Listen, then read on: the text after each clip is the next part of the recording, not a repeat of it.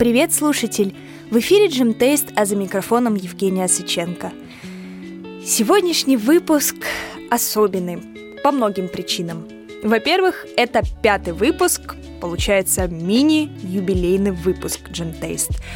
А во-вторых, это завершающий выпуск в жанре альтернативы, и, наконец, всему зачетному радио не придется яро спорить о том, какая группа относится к жанру альтернативы, а какая нет. И, пожалуй, главная особенность сегодняшнего выпуска — это его формат. Целый выпуск я посвящу лишь одному исполнителю. И в дальнейшем, когда я буду выпускать подкасты в рамках одного музыкального жанра, последним будет выпуск про одного особенного исполнителя. Особенного для меня — мне захотелось поделиться с вами чем-то личным, то, как той или иной исполнитель, группа повлияли на мою жизнь или на жизнь окружающих меня людей. Конечно же, я не забуду и о интересных фактах, связанных с той или иной группой или исполнителем, и обязательно порекомендую вам много качественной музыки.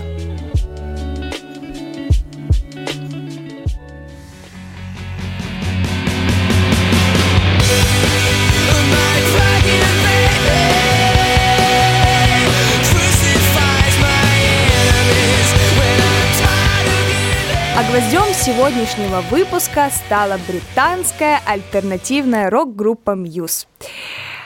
Ох, этот выпуск, наверное, ждали очень многие мои друзья, очень многие мои слушатели. И, в принципе, наверное, все те, кто меня знают, э, уже спрашивали, а где Мьюз? Почему ты рассматривала британскую альтернативу, альтернативную музыку, рок в принципе? Почему ты не начала э, свой подкаст, в принципе, о Мьюз? Почему ты не рассказала про них в самом первом выпуске? Ну, я решила оставить что-то классное на потом, на сладенькое, как говорится. И я могу растянуть этот выпуск, наверное, на пару часов.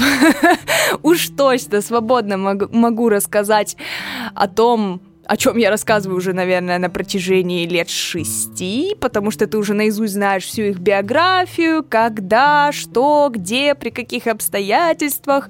Но, наверное, это тогда будет немножко даже скучный и сухой подкаст, потому что все-таки многое из того, что я знаю и рассказываю уже на протяжении шести лет, это можно найти на просторах там Википедии, фанатских сайтов.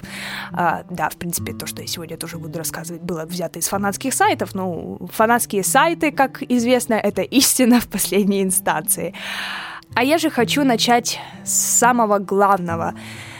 С моей любви к этой группе, группе, когда и при каких обстоятельствах. Наверное, эта тема моя самая любимая для разговора, и все те, кто общается со мной больше, чем э, месяц, они, наверное, уже прослушивали по нескольку раз.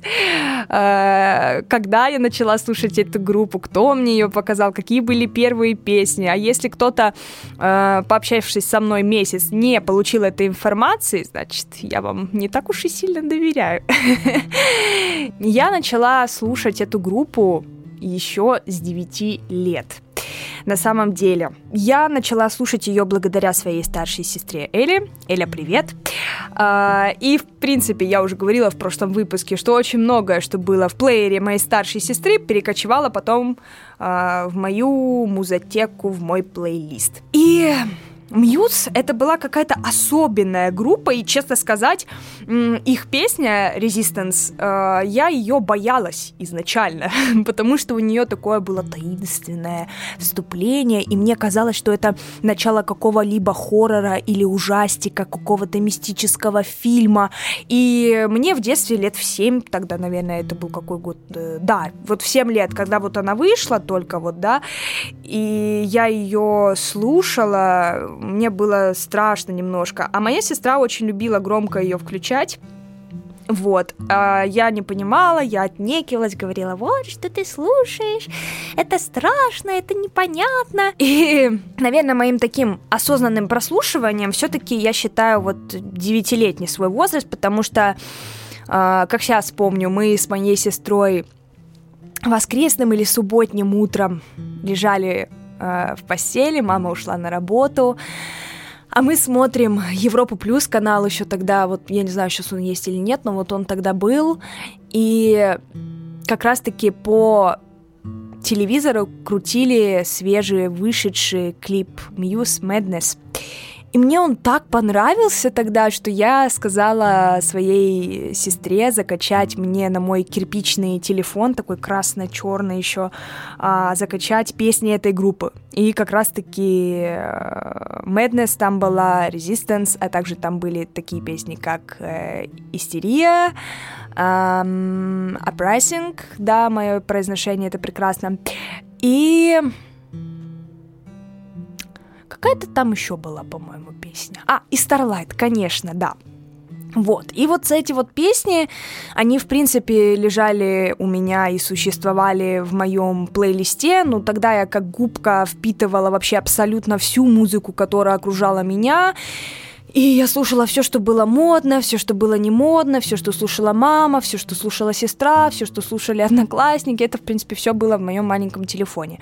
Единственное, я помню, что треки, которые я по каким-то причинам скачивать не могла, Потому что я тогда просто этого не умела. я записывала куски на диктофон, вот передавала по Bluetooth, и вообще у меня было много именно записей отрывков с диктофона тех песен, которые мне нравились. Вот. И вот Мьюз, они у меня были в плейлисте вот прям вот железобетона. И, в принципе, как я к ним пришла потом, это было... У меня даже дата есть, я все помню по датам, поэтому меня не обманешь. 23 октября 2014 года случилось мое некое прозрение.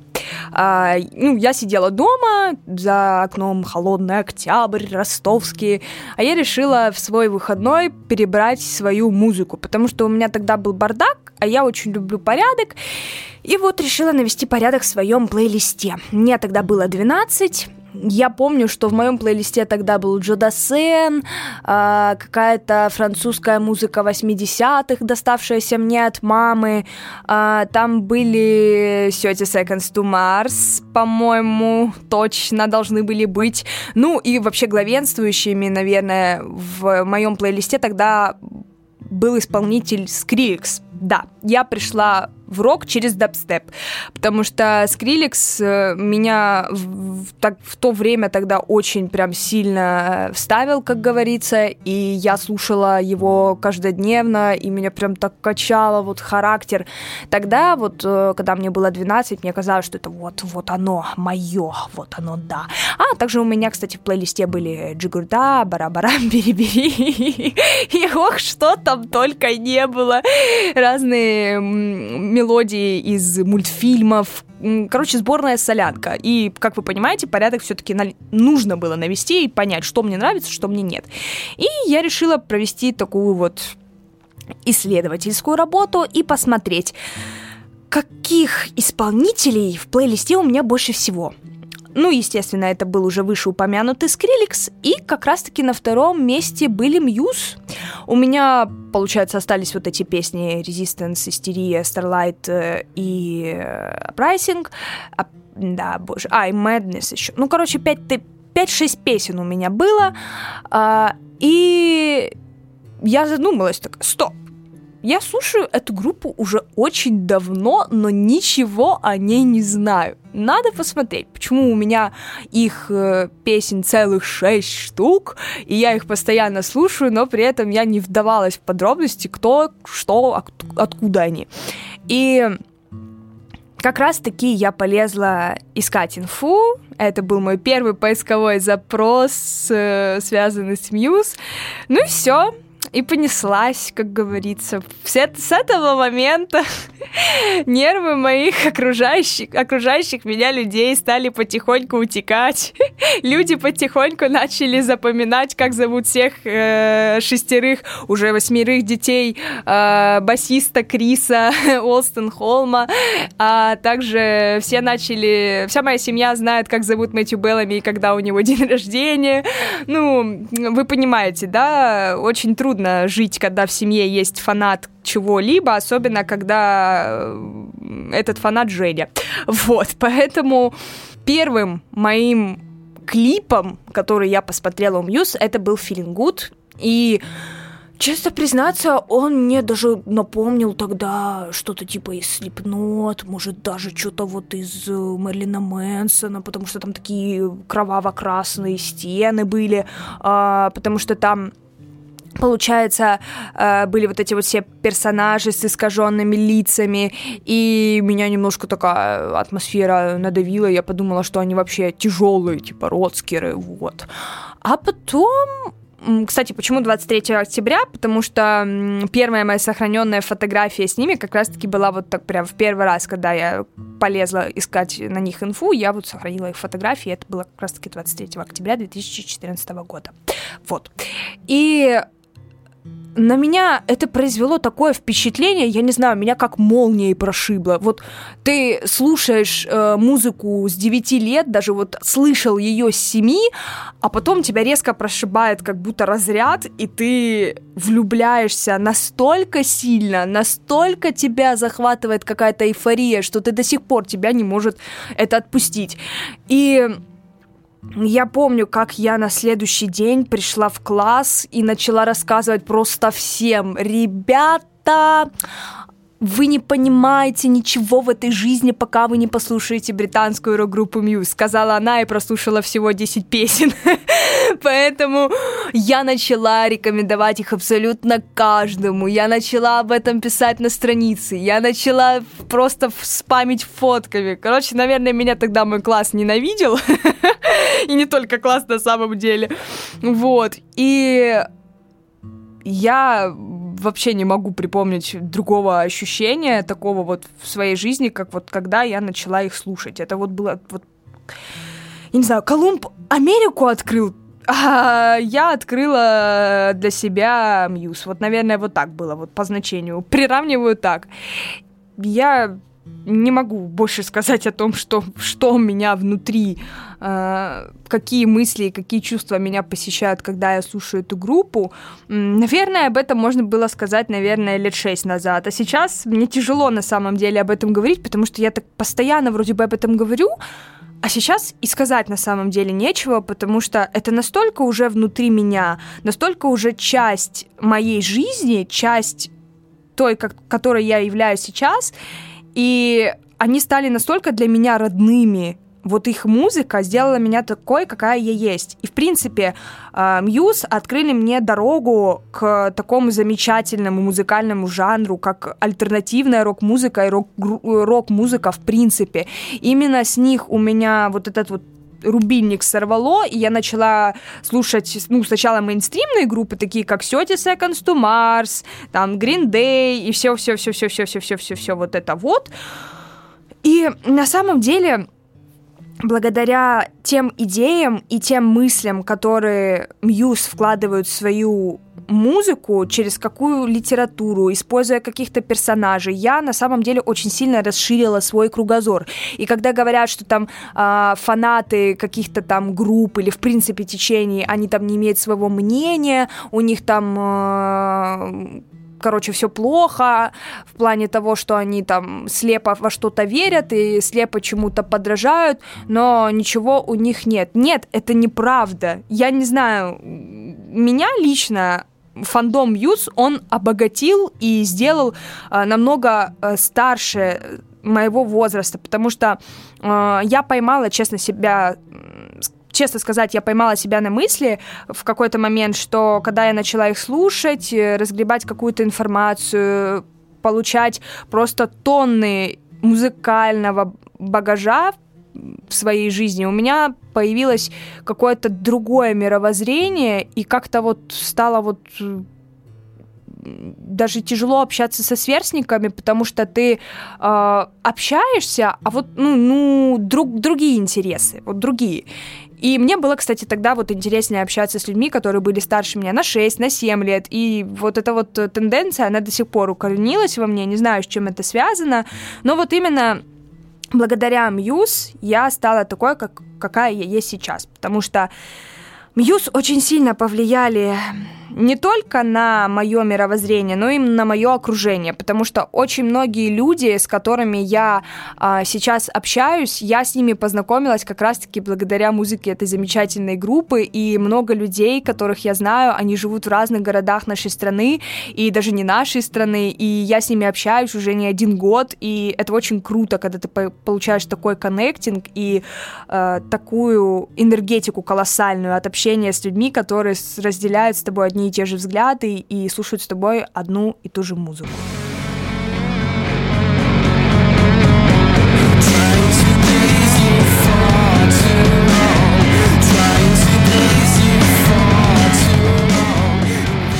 А я, наверное, перейду к истории группы, потому что я могу, как я уже говорила, бесконечно говорить о том, почему я люблю эту группу и э, выражать все возможные эпитеты, которые я знаю, которые есть в русском языке. И, наверное, я расскажу историю группы. И хотелось бы, наверное, начать с цитаты.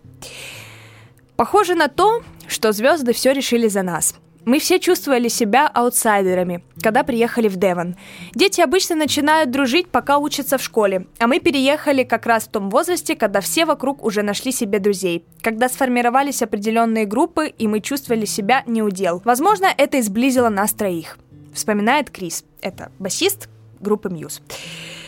А группа Muse образовалась в 1994 году в графстве Девон в Тинмуте – по-моему, Девон это графство, да. Если мне не изменяет память, простите меня, фанаты Muse и географы.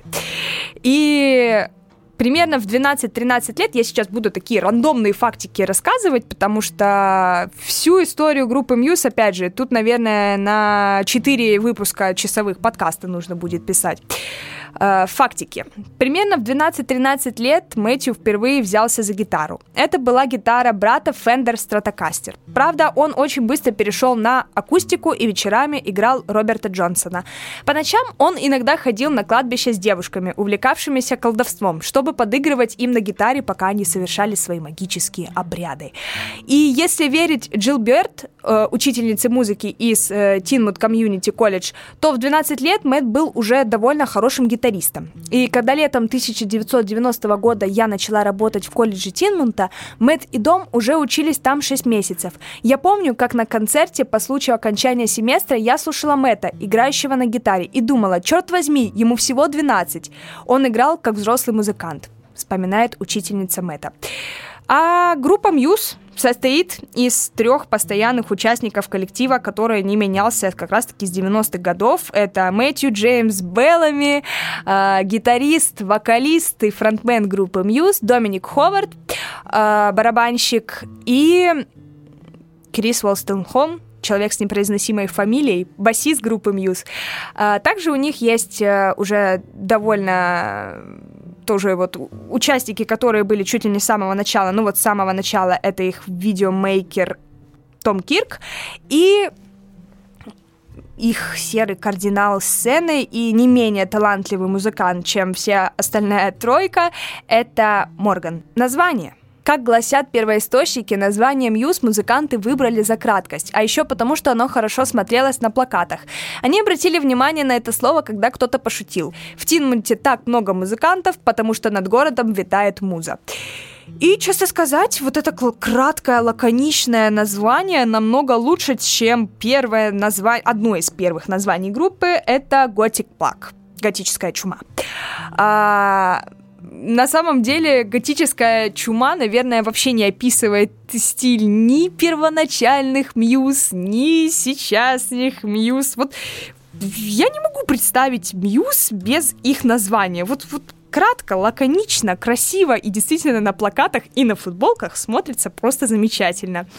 А, первое впечатление Доминика о Мэтью. Я подумал, да, чувак, ты выглядишь странно, но ты отличный гитарист, поэтому я уверен, что мы поладим.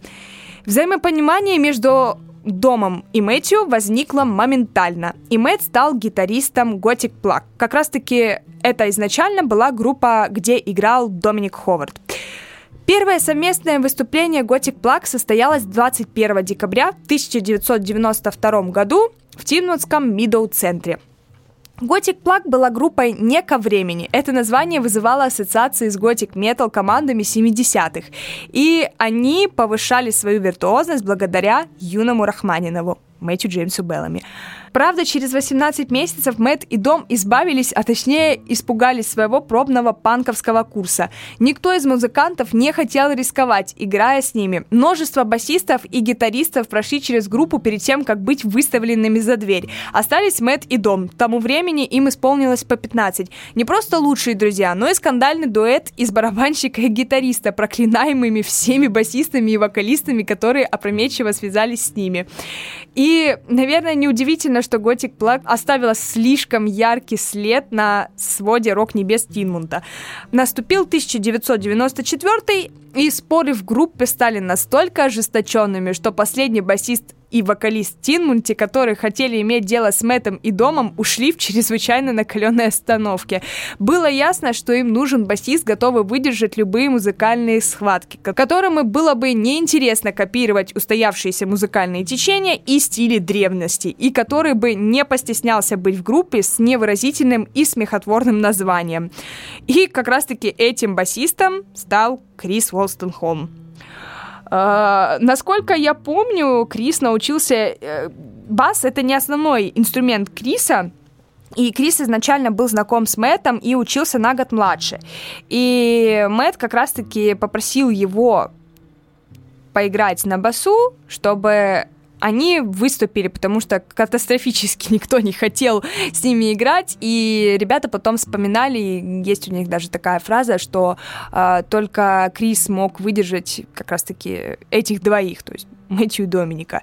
Все вот эти вот факты, кстати, я взяла из замечательной, просто прекрасной книги Марка Бамона «Невероятная история Мьюз». Я читала ее в девятом девятом классе, по-моему.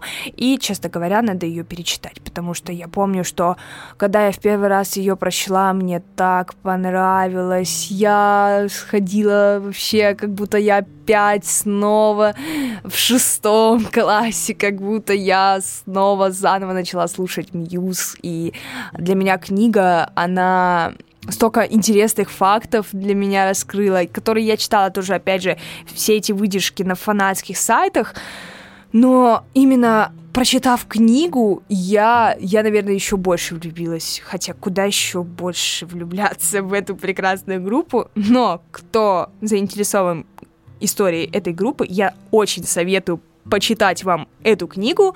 Она сейчас как раз-таки вышла в переиздании с новой обложкой, где изображен как раз-таки Мэтт э, с последнего, ну вот с эпохи вот этой вот последний концертный, который вот альбом вышел в 2018 году. И, честно сказать, я не понимаю, почему обложка именно такая, потому что там, насколько я помню, повествование заканчивается на альбоме Resistance, вот, и, ну, то есть это 2009 год, и, ну, обложка как-то не соответствует тому, что есть внутри книги, и я не понимаю, зачем платить больш... такие деньги за переиздание. Конечно бы хотелось бы купить оригинал с оригинальной обложкой, но э, его сейчас днем с огнем, как говорится, не сыщешь.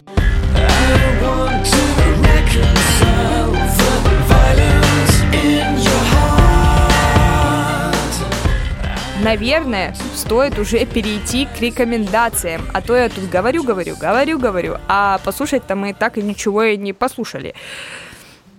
Составляя этот подкаст, и, в принципе, когда меня спрашивают, а какие у тебя любимые песни у этой группы, я немножко вхожу в ступор, потому что нет ни одной песни у Мьюз, которая мне бы не нравилась. Просто она есть, она мне либо нравится очень, либо просто нравится, либо а, я слушаю ее 25 на 8 уже 6 лет.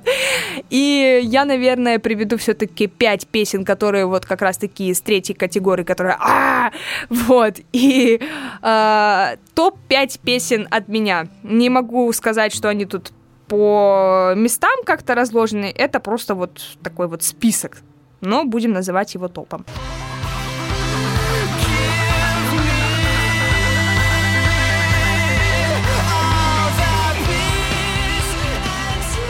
Песня «Близ» из альбома Origin of Symmetry 2001 года.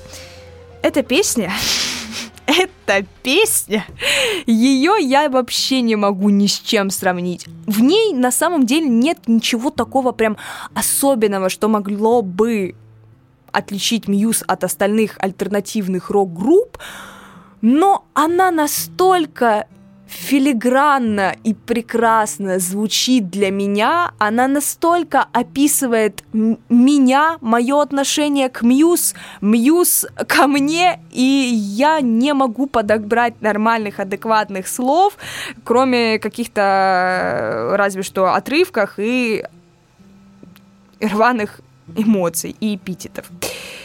Близ это песня, которая сопровождает меня вот с самого, наверное, тоже вот начального периода, когда я начала слушать Мьюз, и до сих пор. Это вот песня, которая стоит у меня на звонке уже неизмен... неизменно.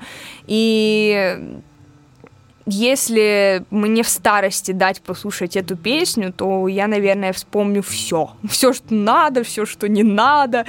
И, наверное, именно так по прошествию лет будет звучать моя юность и, в принципе, моя э, любовь к рок-музыке и к мьюз, в принципе.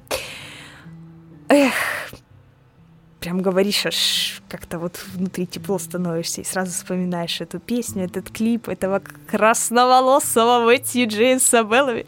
Ой, все, выключайте микрофон, я, я ухожу из студии.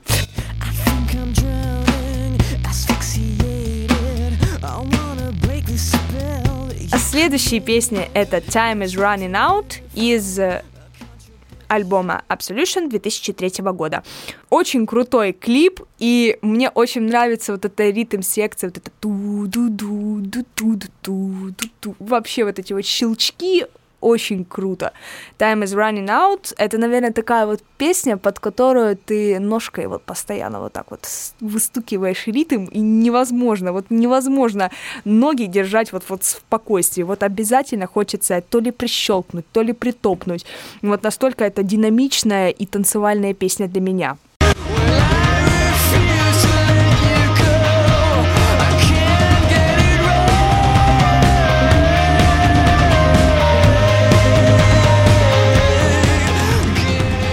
Следующей песней рекомендации является Map of Problematic. О, тоже фаворит мой. Очень люблю эту песню, очень люблю ее текст, очень люблю альбом, который эта песня есть. И э, мне очень нравится гитарный риф, и очень нравится в принципе, гитарная составляющая данной композиции. Так что прослушайте ее обязательно, прослушайте вообще вот эти вот пять песен, они вот из разных альбомов, разных эпох как раз-таки помогут показать вам многогранность и э, мультиклассность этой замечательной группы.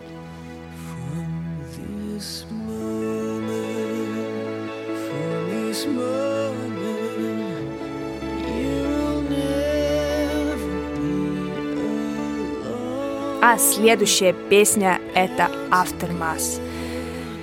Aftermath. Да, наверное, вот я произнесла правильно.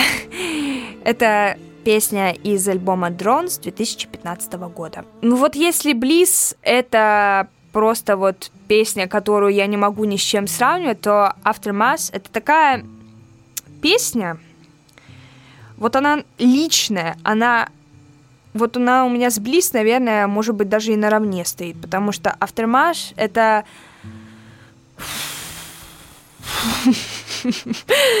это так красиво, это так глубоко и лирично, это так даже печально, так искренне, когда ты слушаешь эту песню, слушаешь вокал, Мэтта, я просто в какие-то дальние дали улетаю и даже, может быть, совершаю путешествие вглубь себя, может быть, даже вглубь какой-то иной вселенной, потому что эта песня настолько глубокая и искренняя, что именно вот от нее я могу расплакаться, вот просто вот, вот по щелчку пальцев. Я советую вам ее прослушать и посмотреть клип, нарисованный японским художником, который рисовал, кстати, к симфонии Мьюз, тоже очень классный клип. И я советую вам посмотреть этот клип. Я думаю, вы погрузитесь в то же самое пространство, в ту же самую атмосферу, в которую, в которой оказываюсь я, когда прослушиваю данную композицию. Love is our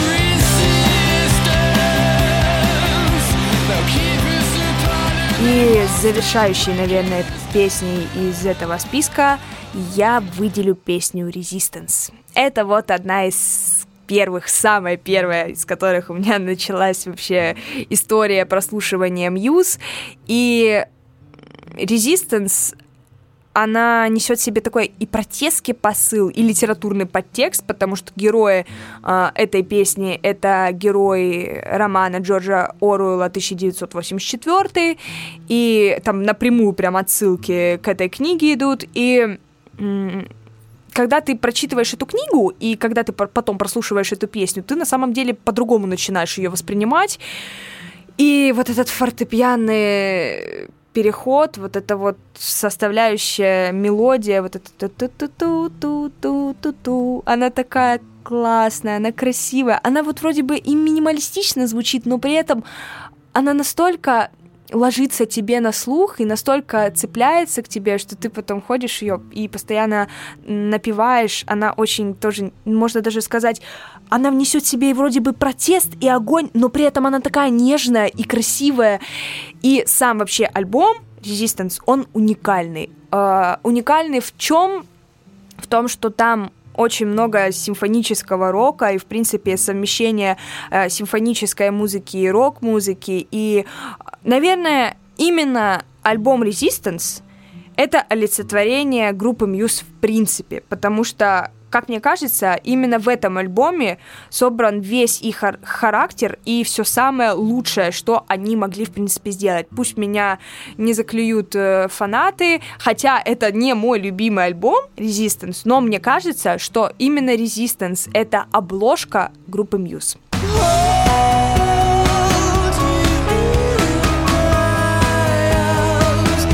А мы переходим непосредственно к топу альбомов от меня. И их будет три. Три, опять же, было очень тяжело выбрать, какие самые-самые любимые. Но, наверное, самым-самым-самым-самым-самым и тысяча-тысяча-тысяча самым любимым моим альбомом является Black Holes and Revelations. 2006 год. Ох, какая это прекрасная эра у Мьюз. Они такие красавцы там. Я не могу. Это просто отвал всего. Я готова посвящать стихи этой эре. Он нас эта эра настолько эстетична и прекрасна, что только стоят подтяжки, боже мой.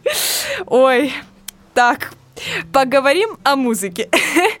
Black Holes and Revelations — это альбом, как по мне, тоже один из самых лучших у, э, даже сказать, второй половине, хотя нет, это не вторая половина нулевых, ну вот это вот, наверное, один из узнаваемых э, альбомов Muse, вот именно их звучание, которое у них на самом деле сохранилось и по сей день, и по сей день.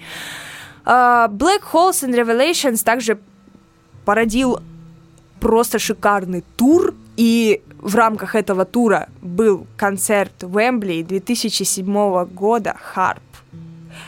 Это искусство, а не концерт. Это просто фильм. Это, это такой красивый концерт, он настолько яркий, настолько красочный, настолько классно снят для меня, хотя Muse потом снимали и концерт в Риме в 2013, но концерт HAARP это, наверное, фаворит из всего. Вот если меня спросят, какой твой любимый фильм, я на самом деле скажу концерт Muse HAARP 2007 года.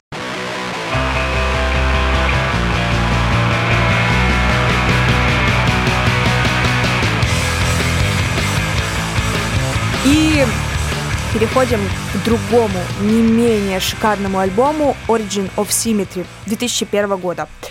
А, это, наверное, один из самых любимых именно фанатских альбомов, потому что он такой вот мрачный и такой вот грузный, лиричный, и там тоже собрано все то, что показывает Мьюз, но мне кажется, вот именно вот ранних.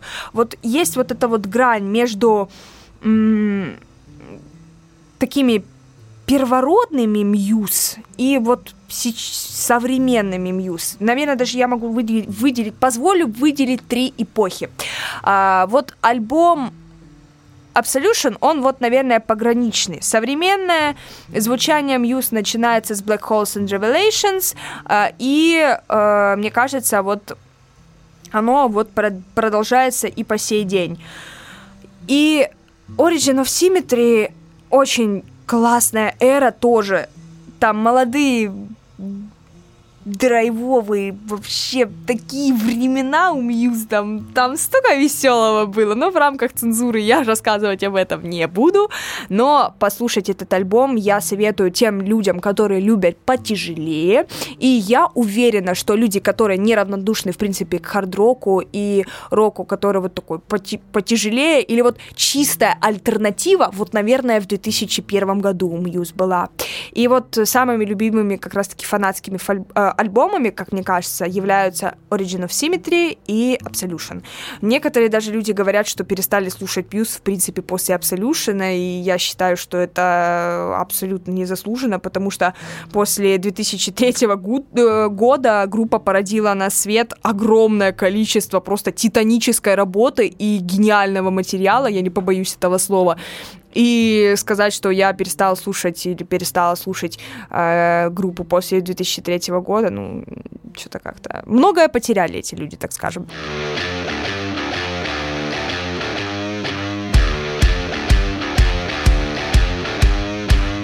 И третьим альбомом, моим любимым, является Drones в 2015 году вышедший.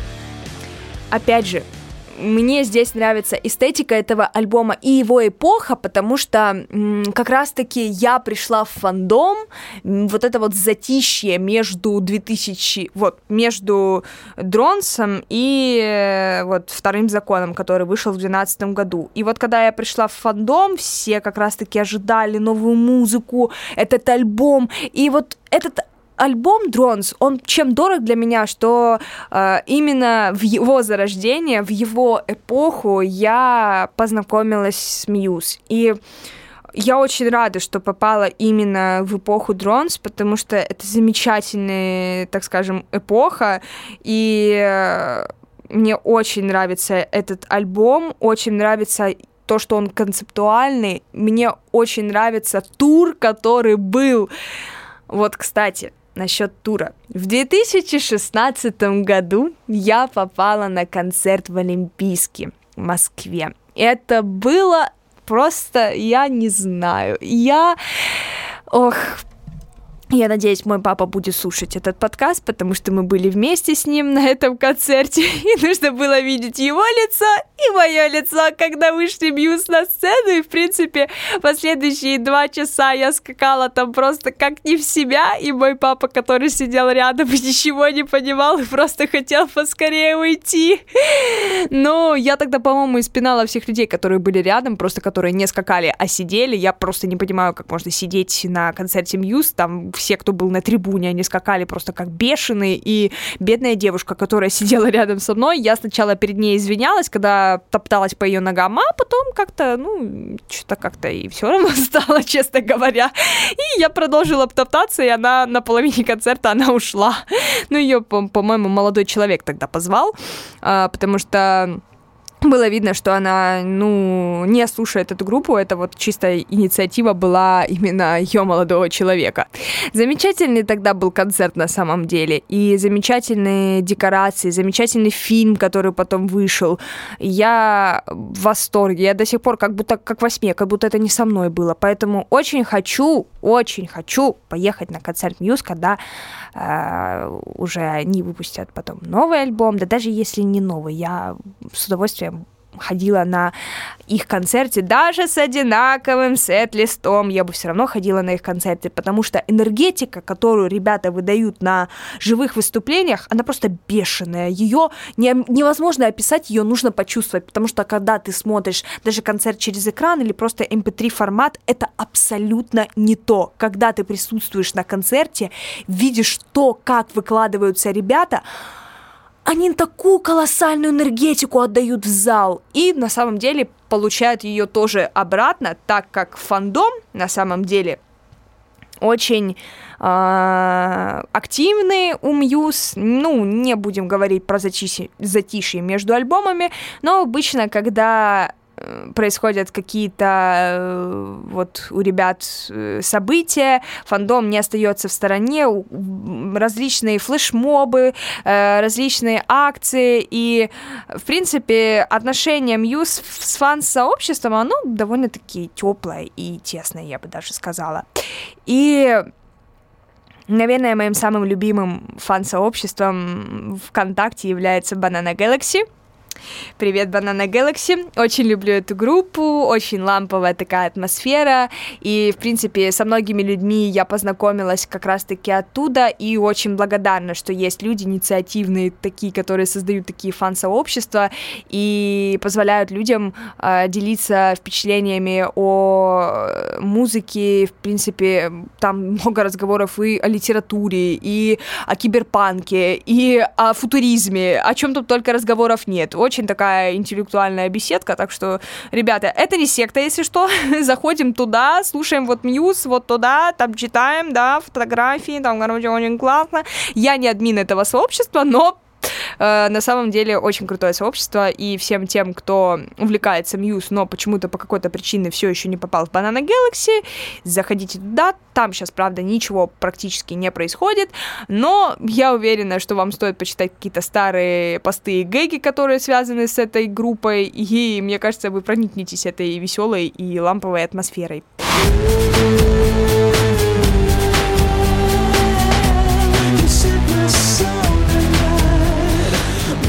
Наверное, еще немаловажным хочется упомянуть то, что очень много людей в фандом пришло как раз-таки после э, выхода, можно ли сказать, скандального фильма, ну, наверное, мейнстримного для подростков фильма «Сумерки», потому что как раз-таки песня Supermassive Black Hole, а, а как раз-таки из альбома Black Holes and Revelations, была использована в первой части нашумевшей в саге вампирской франшизе, франшизе а, когда Калины играли в бейсбол. Даже есть такой мем, что, ну, в принципе, эта песня так и называется. Калины играют в бейсбол. В бейсбол. Вот. И очень большое количество маленьких девочек как раз-таки пришло из э, фандома «Сумерки», но, правда сказать, я не хочу рассказывать о своем отношении к этому фильму, потому что с каждым годом оно разное. Но неизменным остается одно. Прекраснейший саундтрек, который наполняет данную картину. А, Radiohead, Мьюз в каждой части. Саундтрек отдельно можно переслушивать спокойно, потому что он, он правда очень классный.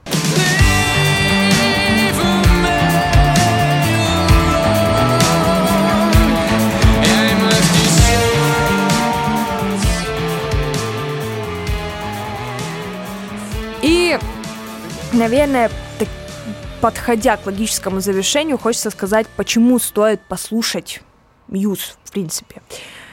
Ну, стоит послушать, наверное, прежде всего из-за вокала Мэтью Джеймса Беллами, потому что этот божественный тенор, этот сильный голос, этот фальцет всем тем, кто неравнодушен к вокальному искусству и, в принципе, любит послушать сильный, мощный, красивый мужской голос, э, welcome. И я думаю, что если вы даже не любите рок-музыку далеки от этого, я уверена, что у Мьюз найдутся более спокойные, так скажем, композиции э, фортепианного характера, где также раскрывается мощь вокала э, Мэтта. И чем еще особенным Мьюз, мне кажется, именно вот их мульти такой вот жанровостью даже можно сказать, потому что слушая альбомы их, иногда даже кажется, что это не одна и та же группа, если не вокал Мэтта, который вот, ну, почти не изменился вот с 1999 года, вот с дебютного альбома. И на самом деле у меня есть знакомые, которые слушали, которых я познакомила с этой группой и показывала им разные альбомы, и они говорят, это что, одна и та же группа? Я такая, да. Так было удивительно то, что я им показывала даже треки с одного альбома, они такие, это одна и та же группа? Я такая, да. Вот. И я считаю, что тем, чем ценны Muse, так это тем, что именно они, как мне кажется, а, показывают альтернативу вот в лучшем ее свете. Вот, наверное, вот э, в топ, в легендах альтернативы я почему не указала Muse, потому что я знала, что посвящу им просто отдельный выпуск. Вот. Это было бы преступлением с моей стороны не рассказать про Muse еще в каком-то другом формате, как раз-таки в формате подкаста. И я думаю, что самым главным является как раз-таки вот эта вот мультижанровость и вокал Мэтью Джеймса Беллами. Я очень надеюсь, что вы оцените его по достоинству и, в принципе, найдете в этой группе для себя что-нибудь для себя, что-то для себя, что-то важное, что я смогла найти в 2014 году, и вот, как видите, меня не отпускает и по сей день. Я очень надеюсь, что вам понравился этот выпуск, который получился для меня очень личным. Я поделилась с вами своим самым любимым и очень надеюсь, что вы ощутили то тепло и тот восторг, который я испытываю от прослушивания музыки этой группы. Мы с вами совершили увлекательное путешествие в мир альтернативной музыки. И на этой прекрасной ноте я заканчиваю этот выпуск. Хорошего вам настроения. Пока!